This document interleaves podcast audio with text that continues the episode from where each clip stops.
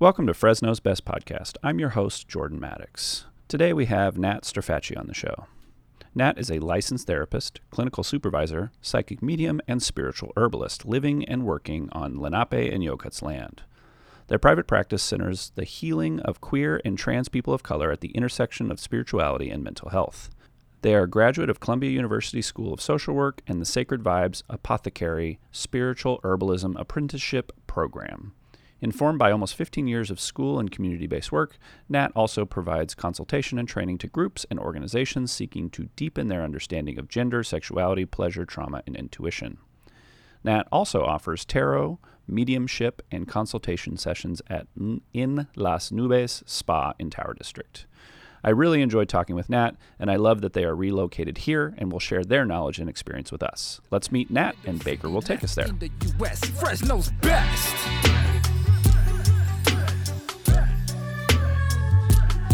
Fresno's best.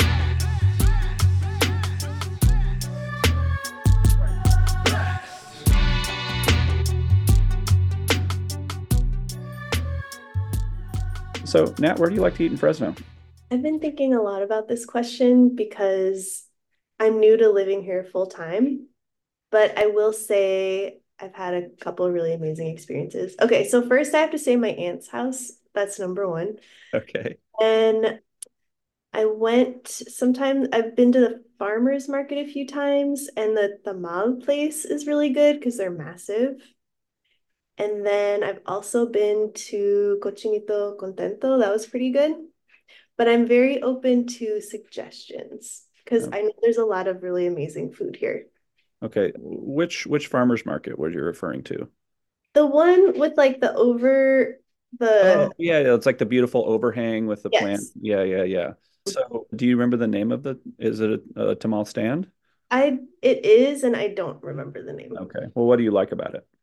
Well, the tamales are massive. And so it's really nice to eat at like 9 a.m. when it's a little bit cold while you're shopping. So yes, we definitely do portions well here. I think that's a strong suit. And then, what was the name of the second place you mentioned?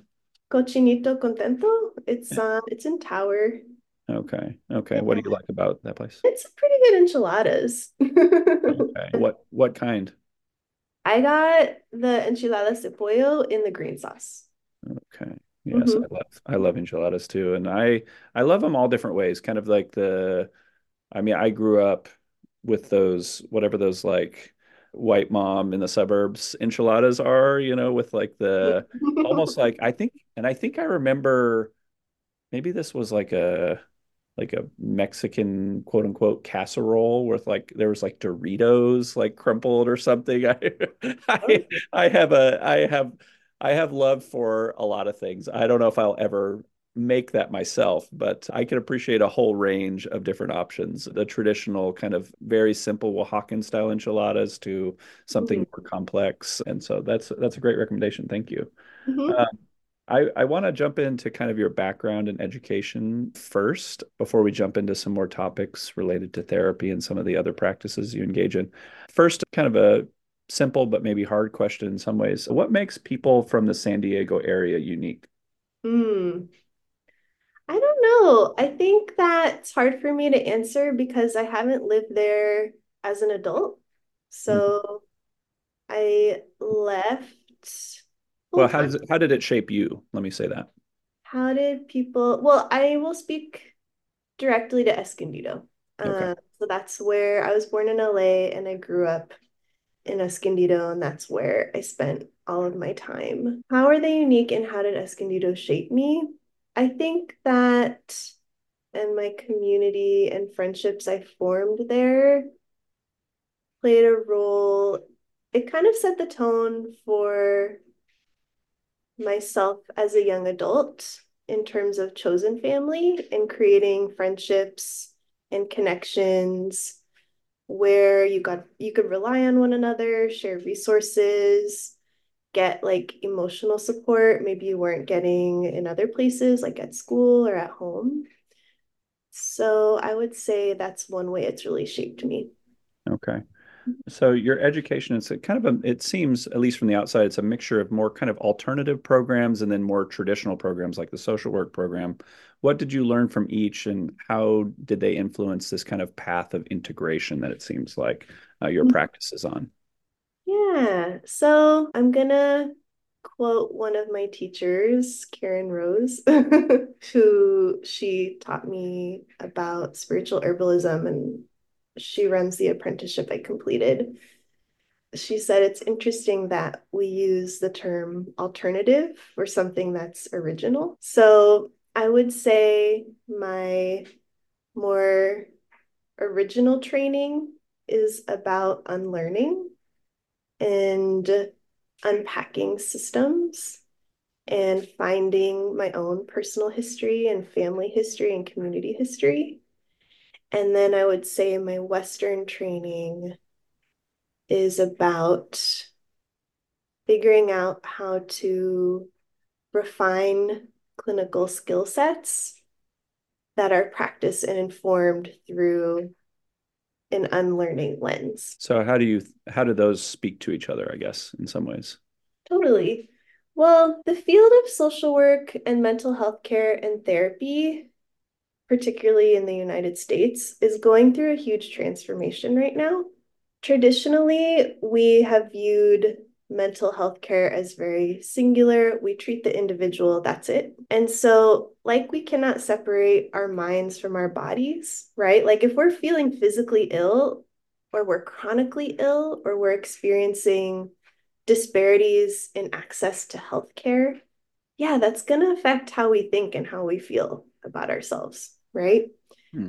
So what I'm seeing in our field is a huge growth and expansion of realizing we have to understand people's communities and histories and lived experiences in the world, and also acknowledge our own field's history, right? Because before we had Western therapy, all of our people had ways of staying well. Right? We didn't call it therapy, but it was similar. We had healing practices. We had ways of staying well. And I think that that reckoning or that expansion or understanding of that is sort of being talked about in a more mainstream way. And that is really exciting to me. That's how I see them speaking to each other. Yeah, I love the big tent feeling sometimes that we're getting right now, where there's been some people excluded and some traditions excluded that are and then there's also some, you know, blind spots in Western approaches to therapy, as you're describing, that are being pointed out. And my hope personally, and I think you share this based on what you're saying, is that it just would be more inclusive, and that we could point out the limitations, but also have a bigger tent where there's all sorts of, you know, whether it's somatic or whether it's, you know, different kinds of practices can all be under this very inclusive tent together. And that's my hope. And it sounds like you share that as well. Absolutely. That's one thing I talk about with my friends and networks a lot, because it's like, we're starting small, we're starting to build that, but how awesome would it be to exist in a world where your therapist, your EMDR provider could refer you to an herbalist. Your herbalist could refer you to a trauma therapist. Your trauma therapist could refer you to a psychic medium, right? There's so many ways to access healing, and we don't have to choose, right? We get to select, we get to pick up and put down when we want to engage and heal, or whatever that means to folks. But that tent, that network, is something I get really excited about. Yeah. Let's go ahead and jump right into some questions related to specifically individual therapy. So one of the things you mention in the description of your therapeutic practice is holding space. I think when I use the term holding space, and I feel like it's so like overused now, I'm like, what does it even mean? For me, it's like we are able to create an environment where the stuff you feel the most shame or pain or confusion or joy with is out there, without us having to rush to judge it or solve it or even make meaning of it. Like, what if it can just exist and we can see how it feels to be out in the world, be in the space between the two of us, right? Because a lot of that sacred stuff that comes up, sometimes it hasn't been spoken out into existence before outside of a therapy session. So what if we could experiment with feeling like, what does it feel like to have it out there? What's happening in your body right now? Are there memories being activated for you? Yeah. Is this a secret, or is this information or a desire you've been able to share that maybe other people in your lineage have also had, but they haven't been able to say it out loud? That's how I understand holding space. You know, sometimes I just want to move through thoughts without just sitting with them, because if you sit with it, you have to feel all of its crevices, and, you know, its shapes, and you have to, you know, you're allowing it to bring up things in you that maybe it's just easier to hide from yourself in some ways. And so I personally struggle with it. And I think it's incredibly hard, but those times where I've just sat there with it, those are the times where I felt like really myself, I think, in some ways. Yeah, that's awesome. Yeah. My next question I wanted to talk about is a word, and you just kind of mentioned it right now, but it caught my attention, which was the term ancestors. I've been thinking a lot about this concept of distributed causality recently, as well as the concept of free will. I'm reading that new book by Robert Sapolsky, the neurobiologist, called Determined, where he's making a case against the concept of free will and just looking at all these influences, whether they're biological, historical, your ancestors that influence kind of the decisions you make and the choices and your outcomes ultimately. Mm-hmm. Can you discuss the role that our personal histories play in our destinies? And then whether you think we have free will or it's just a helpful illusion? That's a big one. What was that term you used at the beginning of your question? Distributed causality. So meaning like, I made this decision because I'm hungry. My parents had a certain way of relating to me. The environment I'm in, like the room I'm in, is hot right now. So there's all these things that are leading me to this particular decision I'm making. And so then that raises the question of, am I making the decision from some kind of like homunculus inside of my brain, or is it like all of the environment? Yeah. So with lenses like that, I don't think it's an either or answer. I don't see it as binary. Yeah. I see it as a both and. So what I understand about humans and our lived experiences and the experiences of our ancestors and our communities, depending on how we grew up, and also how we're treated in the world, how we walk in the world every day, how are we viewed, right? Are people threatened by us? Are people confused? Do they not understand us? Do they make assumptions about us? All of that shapes and plays a role in the choices we make, right? Because for some people, they have to figure out how to survive, how to stay safe, how to avoid violence. And when a lot of your energy is being used up to survive, whether that's because your nervous system, we're amplified, it can be really hard to move into spaces of like that rest and digest, into spaces of like, okay, who am I outside of surviving? Who am I outside of staying safe? And yeah, we have free will to figure that out, right? Like, I think that we have destinies. Everyone is given gifts, unique gifts, to contribute to the community, to our world. And part of our journey is figuring out, what are those gifts? How do we offer them while also staying safe? Because everyone's lived experience is different. For some people who haven't had to be concerned with survival, either historically or in their own lives, that journey is going to look really different, you know? So I see it as both and. Yeah.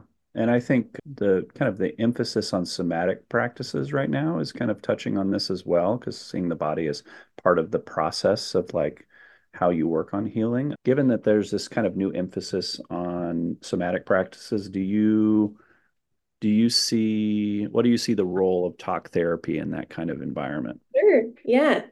Oh, yeah. Yeah. So one thing I want to sort of course correct is somatics aren't new, right? Somatic work and body work, that's like indigenous medicine. Like those are ancient healing technologies. Adopting somatic practice into Western therapy, that's what's new. Mm-hmm. And so to be with the body and to be with the nervous system and educate ourselves about, oh, wait a second.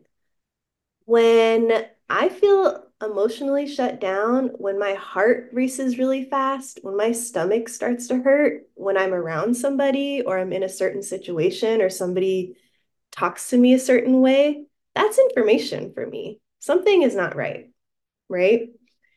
I see mental health care practitioners incorporating somatic work as being incredibly valuable and necessary in moving our field forward. I think combining the two is so powerful. And I've seen the results in my own practice and then also in my own work in therapy. For me, it's kind of like you can't have one without the other. So I love seeing it offered more and more in therapy spaces. Hmm. Trauma is one of those concepts that's so important and so misunderstood at the same time. Can you discuss how trauma influences our physical and mental health? Yeah, sure.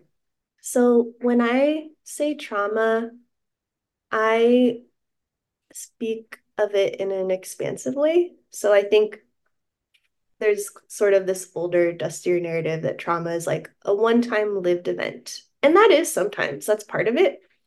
But trauma can also be systemic. So if you are someone who has grown up in poverty or in an underserved community, it is, your body has a response to not knowing where your next meal will come from, or not feeling safe, depending on the neighborhood you live in, right? That's trauma. I also understand trauma to be ancestral and inherited, right? So epigenetics, right? It can be encoded into our DNA. It can be passed down to you. And so if you are from a community that has been historically oppressed or marginalized or colonized, right?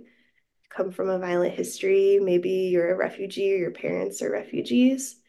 That is also how I understand trauma. So how it affects us, the question was mentally and physically. Mm-hmm. Yeah. So if we're exposed to trauma from an early age, it can affect how our brains develop. I kind of like to use the image of like the saber-toothed tiger, right?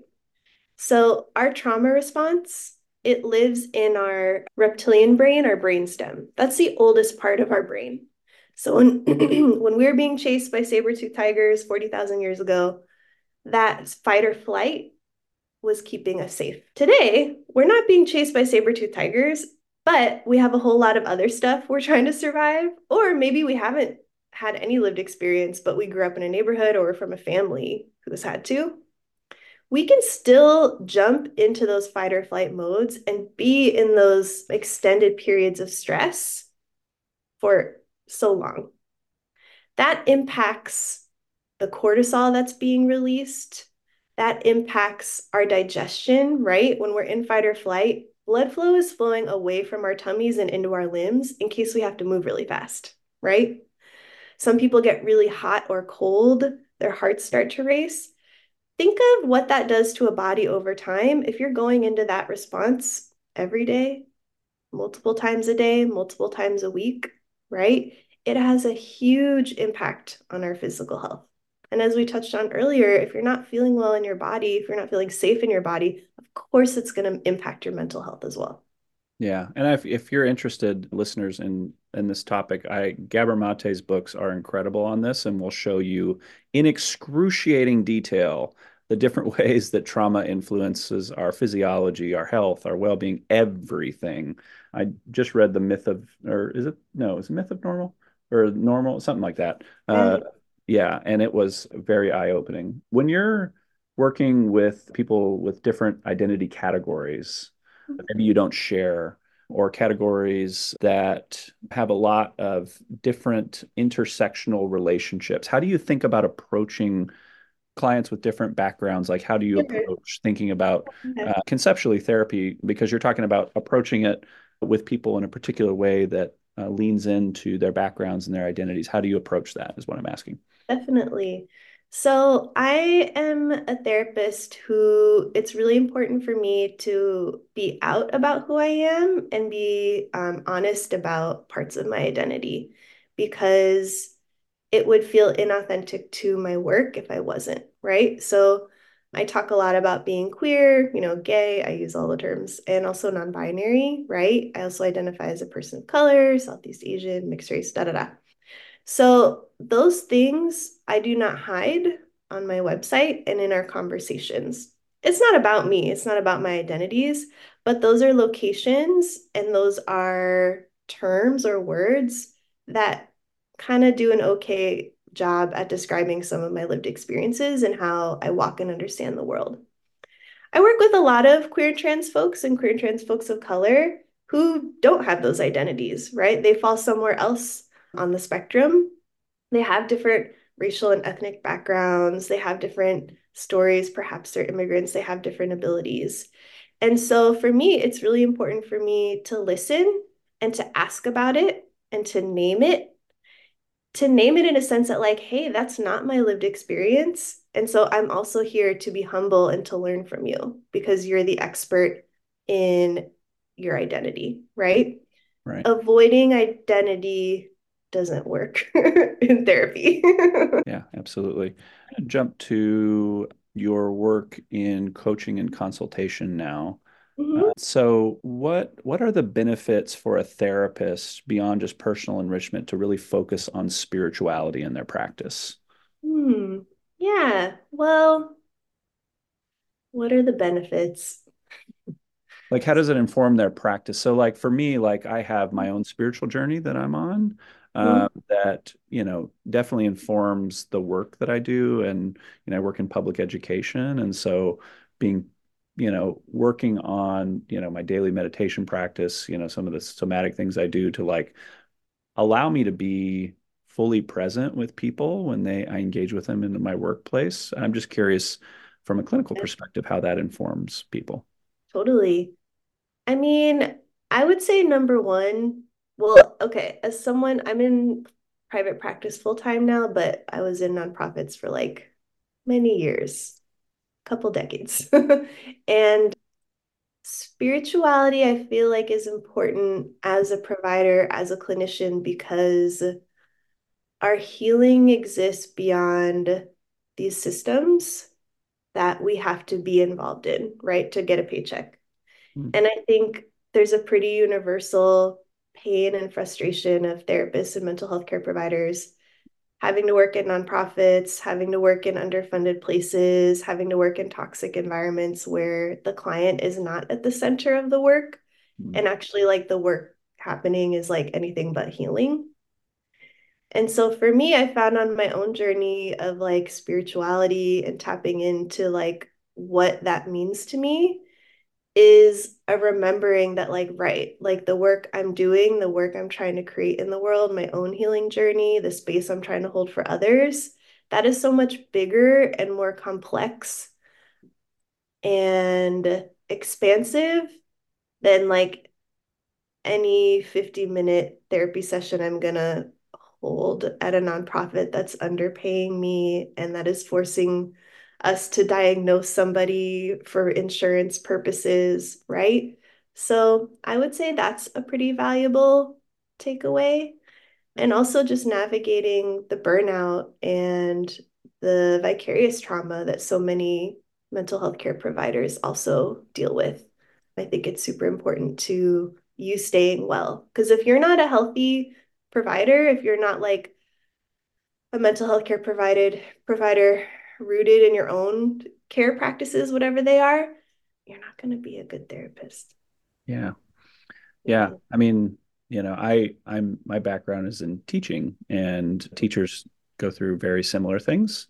Actually, yeah. My partner's dissertation was on teacher burnout in El Salvador amidst a lot of the violence that was happening there. And, you know, obviously I'm not teaching in El Salvador, but I definitely encountered bouts of burnout when I'm got 40 students in my classroom, 5 periods a day, and they're each coming with their own unique issues, strengths as well, obviously. But yeah, it's a challenge. And I think a lot of people just will do things to like numb the feeling as opposed to like approaching it from a place of like nourishing the body to allow you to exist in that space. But I also think that sometimes people just need to take a step back too. You know, sometimes people need a break. This is a whole topic we could go much into. I want to go to a lighter section for a second, which I call overrated versus underrated. I'm going to throw a bunch of stuff at you. You tell me whether you think it's over or underrated and why. So the first one is positive psychology, over or underrated. I actually don't really know what positive psychology is. Like, oh, okay. I kind of get it, but like, I don't understand why people are talking about it so much. Maybe that's what I don't understand. Okay, so maybe it's overrated in the sense of like, what is it actually? I mean, my understanding is it's tools to make people happier. I don't know exactly, but I read whatever that famous book was by the positive psychology guru. I think it was called Stumbling Upon Happiness or something. And oh, okay. Well, let me speak to that. I think that, of course, feeling happier is great, but how I define like healing and healing work, it's not, the end goal is not to feel better. You know, of course I want everyone to feel better, but for me, healing and the purpose of engaging in practices, whether it's like, you know, spirituality, therapy, it's about remembering how you have options, and it's about remembering that you get to choose and you get to change. Yeah. And so if you feel better during that, great. But I guess feeling better to me feels like the surface of the actual work. Yeah, I agree. And I think some of my most meaningful moments are when I've addressed really hard things, and I wasn't just like, you know, happy running around, but I was like doing deep work. And those are the moments that have tended to be most meaningful for me. Next one, softball one, New York style pizza, over or underrated? Oh, I think it's rated just the right amount. Do you miss it? I do. I miss pizza and I miss bagels. Yeah, well, bagels definitely. That makes perfect sense to me. Next one, psilocybin as a medicinal tool. Oh, you know, I think that is also ancient indigenous medicine. Mm-hmm. And so I would say that... yeah, we need to honor and respect that. So it's like rated just the right amount. But I think that the issue is I don't see it being honored and respected, and the relationships built to it in the way that we need to in our current mainstream like field of social work and therapy. I think it's incredibly powerful medicine, and I think engaging in it requires a relationship. And it requires practitioners who have gone on their own journey and are also like honoring the land, honoring the practitioners who like have made it their lives to share this medicine. So I guess it's like rated the right amount, and we have to fix our Western idea and understanding of it. Yeah, definitely. And I feel like to add on to that, you know, I think you need to, if your only pathway to mental health is periodic mushroom trips, that does not replace the daily kind of quote unquote more mundane practices of like working on your mental health every day with yourself, and then weekly with a therapist. And like, I think sometimes people just want to, not a quick fix, but like, oh, I am now much more open-minded and compassionate, and so I'm just going to depend on this substance to carry me forward, as opposed to doing the real hard work of just like working on your stuff every day. Mm-hmm. Next one, mindfulness programs. Are those over or underrated? I don't know, because I haven't really like participated in any. Okay. I'm not sure. I mean, again, I think it's like if it starts conversation and if it's like an accessible doorway to a helpful practice, great. But again, it's like, you know, where is it leading you to? Is it leading you to like, we want you to subscribe more money every month? Then, you know, I don't know, you know? Yes, yes. Next one. And this is one that my partner loves in particular. I was curious your thoughts. Sound baths. Yeah, I have not participated in a sound bath myself. Actually, maybe that's not true. I think it's another powerful like tool that can be used. And again, are we honoring where it comes from, you know? And are we honoring like who taught you this and like the lineage of using sound as healing? Next one, cold plunges. Oh, I mean, I've never done a cold plunge, but people who have rave about it. So whatever works for your nervous system and resetting your body, great. Perfect. All right. So we're going to jump back into some more things about your practice I wanted to talk about. I want to start by talking about mediumship. These are things I'm not as familiar with. So I'm in a learning phase absolutely from you. How did you develop and fine-tune your extrasensory perception? And can you discuss some of the different categories of clearness, I think is what they call it? Yeah. That's a big question. Well, I grew up with stories in my family and different ways of understanding what I would use the term mediumship or intuition. And I think it maybe in my family would just be understood as like knowing or seeing, right? So I don't think it started with me, but I would say, you know, as a kid, I was like definitely very sensitive, hearing things, feeling, reading the room. I always felt like adults were lying because I was just like, I know something's going on. I'm 6. I don't understand like what it is exactly, but like, why is there tension, right? And I think most children do have that, right? Most of us are sort of, we have to recognize that many children are in touch with intuitive abilities, like those are strong when we come into the world. And then as we grow up, they're kind of beaten out of us from capitalism. But that's another thing. I think for me, I had a series of traumatic family occurrences. And I'm named after someone in my family whose life was taken at a very young age. And so I understand the events that played out, and what got triggered in me is how I deepened my relationship to my family member, and then therefore like other family members who had passed. So I think when all this was happening in my life, I was experiencing a lot of new sensations, and it was scary and it was confusing. And then I found a teacher who I was able to work with, who was really able to sort of interpret and put into context what was happening for me.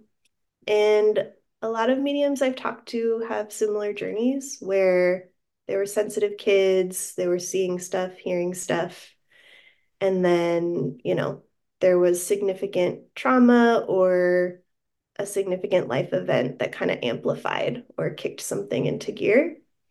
And then your journey of accepting it is a whole other thing.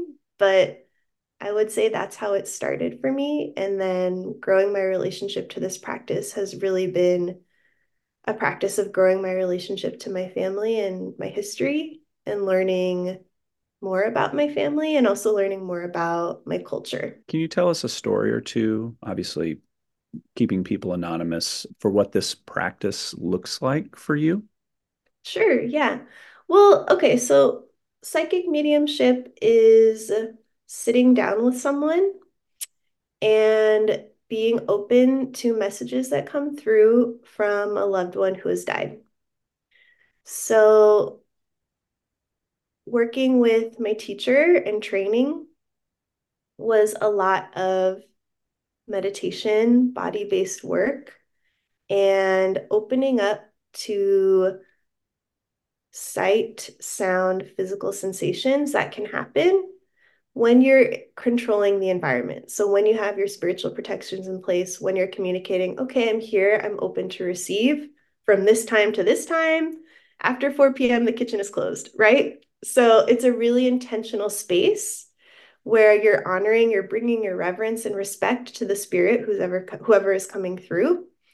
And you're also bringing a little humor, because this person was once a human and was once alive, walking on earth.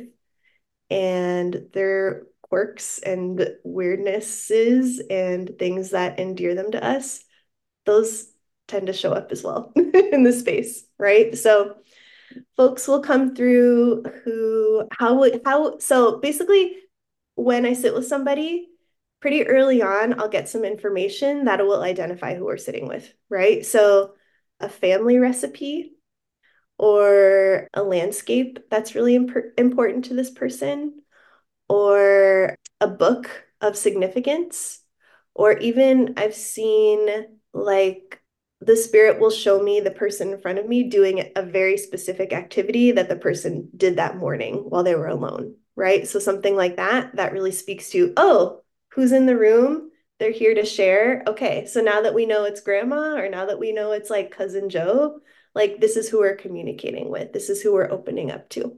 Does that make sense? It does. Is that a similar skill that's involved with tarot as well? And I've had more experiences with tarot, previous partner that practiced that. And so I got to experience that first. But in terms of your skill base, is that a similar kind of skill base you're bringing to that as well? Or is it different? Well, with tarot, it's less about spirit communication and more about tapping into like intuitive knowing, right? So, and again, tarot is a tool of divination, but it doesn't have to be, right? I think people access tarot in a lot of different ways. So you could be divining, but also you could just be like having a morning meditation with tarot. It's different. For me, when I sit with somebody, when they book an intuitive tarot session, it's about tuning in to that person's energy. So I'm feeling what's happening, maybe what's going on currently in their life. We're seeing what the cards have to say about that and any guidance, but I'm not opening myself up to communicating with somebody else, right? Sometimes somebody comes through and I'm like, hey, do you want to hear from this person? But typically that takes a lot of energy, and I have like for the most part, I'll like put a boundary up around like that process as well, if that makes sense. Okay. How would you talk with someone that is, let's say, maybe atheist, more materialist view of the world? You know, it's just matter and atoms, and you're talking about some of these practices and skills, and how would you communicate with them about it if that's just not their background and they don't understand? I mean, kind of how I did with you. If you don't believe in it, I don't care. That's fine. Like, I'm not here to convince anyone, because I'm busy enough, like sitting with people and holding space and figuring out how we can all heal. So if you don't believe in it, great, love and light. Okay. So it's more just like for people that, and that makes sense to me. You're not going to convince someone God exists, or, I mean, maybe you think you could, but you know, at the end of the day, it comes from, you know, those are priors that people bring to a session or bring to, you know, seeking help in a particular area. I want to talk about two more things before we talk about Fresno stuff. The first is about social media. There is this universe now of people on social media that are influencing in positive directions with psychology. And I think a lot of that's great. We also know that there's been a ton of research on the harmful aspects of social media and and I'm surrounded by teenagers who have addictions to their phones. You know, we've seen kind of some of the depression that can result from kids pursuing ideals on social media. And there's a lot of stuff on there. There's a lot of bullying that goes on. So how do you think about using that space that's very complicated? Yeah, I think that's what it is. It's complicated, right? I think that we have to understand that these tools have been developed to get us addicted to them. And so if we can engage with them, how do we engage with it in a way where it's not making us feel crappy, where we don't lose sense of time? And how can we harness them to like learn new things, build community, maybe get a conversation started, but take it offline, because these platforms are not made for nuanced conversation and understanding. They are not made for, our liberation is not going to be found on Instagram, right? I think it can be a powerful tool to organize and to meet people and to share, but it has to go offline, right? So it's about how can we develop healthy relationships to it. The next thing I want to ask you about is podcast. I've been listening to a few episodes.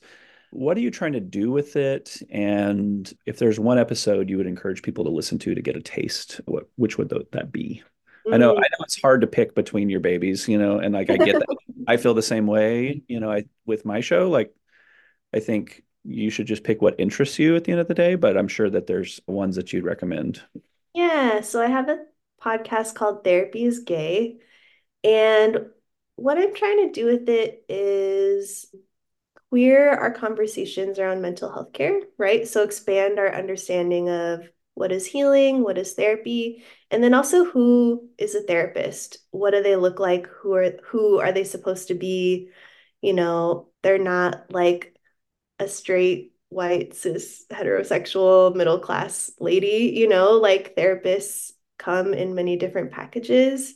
And so really also queering this idea that the therapist has to be a blank slate or a neutral person. Therapy is not neutral. Therapy is political based on your lived experience in the world. And so my podcast is kind of just like talking about all of that. I have on many friends and mental health care providers. I only have season 1 right now, but I'm about to start releasing season 2. Hey. But I don't know. I know it's so hard to pick one, but like, let's say one, if you're just starting out, or something that relates to something we've talked about today. I would say it's a toss-up between what happens inside the session happens outside the session with T Molnar, and then psychic mediums were just like you. Actually, no, rehabilitating our imaginations. That is a powerful one too. So those 3. That's a great place to start. Before we close with books, I wanted to ask a couple Fresno questions because you relocated here. What are some of your initial observations given the work you do about Fresno, and what are some things that you hope to do in the community using your skill set to help our environment? Totally. Well, okay. So what I've observed is there are so many projects and collaborations and small businesses that are just like down to support one another. And that is so exciting to me. I would say something I want to do here is I want to find all the queer and trans mental health care providers. I know there's great therapists here doing amazing work, and I'm still new here. So I would love to find and be connected to queer and trans programming, but particularly queer and trans therapists who are out and talking about that. I would love to build community or a collective of queer and trans providers, not just therapists, but healers in general, talking about the work we do and why it's important and why now. So I would love to do that. Yeah. And just different events, markets, healing spaces, like workout classes. Like I have so many ideas and it feels exciting. I don't know. It feels exciting to be here in the city right now. So definitely like finding community is my number one. Makes sense. We always close the same way. What are 3 books you'd recommend to listeners? Okay. So one of my very favorite books is a memoir called Mean by Miriam Gerba. She is Chicana and she's from Santa Rosa, but she wrote an incredible memoir and it's devastating and hilarious. I would also recommend What My Bones Know by Stephanie Foo. And that is a really important personal account of what it means to be diagnosed with and live with and work through someone with complex PTSD or post-traumatic stress disorder. We have so much to learn about CPTSD and how it manifests. And it's been a really amazing story to share with clients on their own healing journey, because there's just not a lot out there of people talking so explicitly about like this diagnosis. And I think it's really important considering the collective grief and trauma we're continuing to recognize and experience. So definitely check out What My Bones Know. And then the third book, oh man, Jordan, I only had two. Sorry, got a little pressure here. Yeah, Sour Grapes by Jenny Zhang. I've not heard of that. I've heard of the other two. What's that one about? Yeah, so it is fiction, short stories, but she is Chinese American, grew up in New York City, and just really speaks to the immigrant experience in such a beautiful and complex and funny and sad and amazing way that I've never read before. I think we get a pretty single, flat, one-dimensional narrative of what it means to be an immigrant in this country, and she just like blows that up. So I would highly recommend that. Well, those all sound great. Thank you for those recommendations. To close, where can people find you online, and how do they go about booking sessions? I know that, you know, I think it says on your website that you're not taking new clients for individual therapy right now, but how do people find you and what kinds of offerings do you have right now? Yes. So I do offerings online and in person. So if you want to book a tarot session with me or a psychic medium session with me in person, you can find me at En Las Nubes, so the spa that's connected to Calle Michula in Tower District. Really exciting. If you want to work with me online, you can reach out to me through my website. That's sunshadowhealing.com.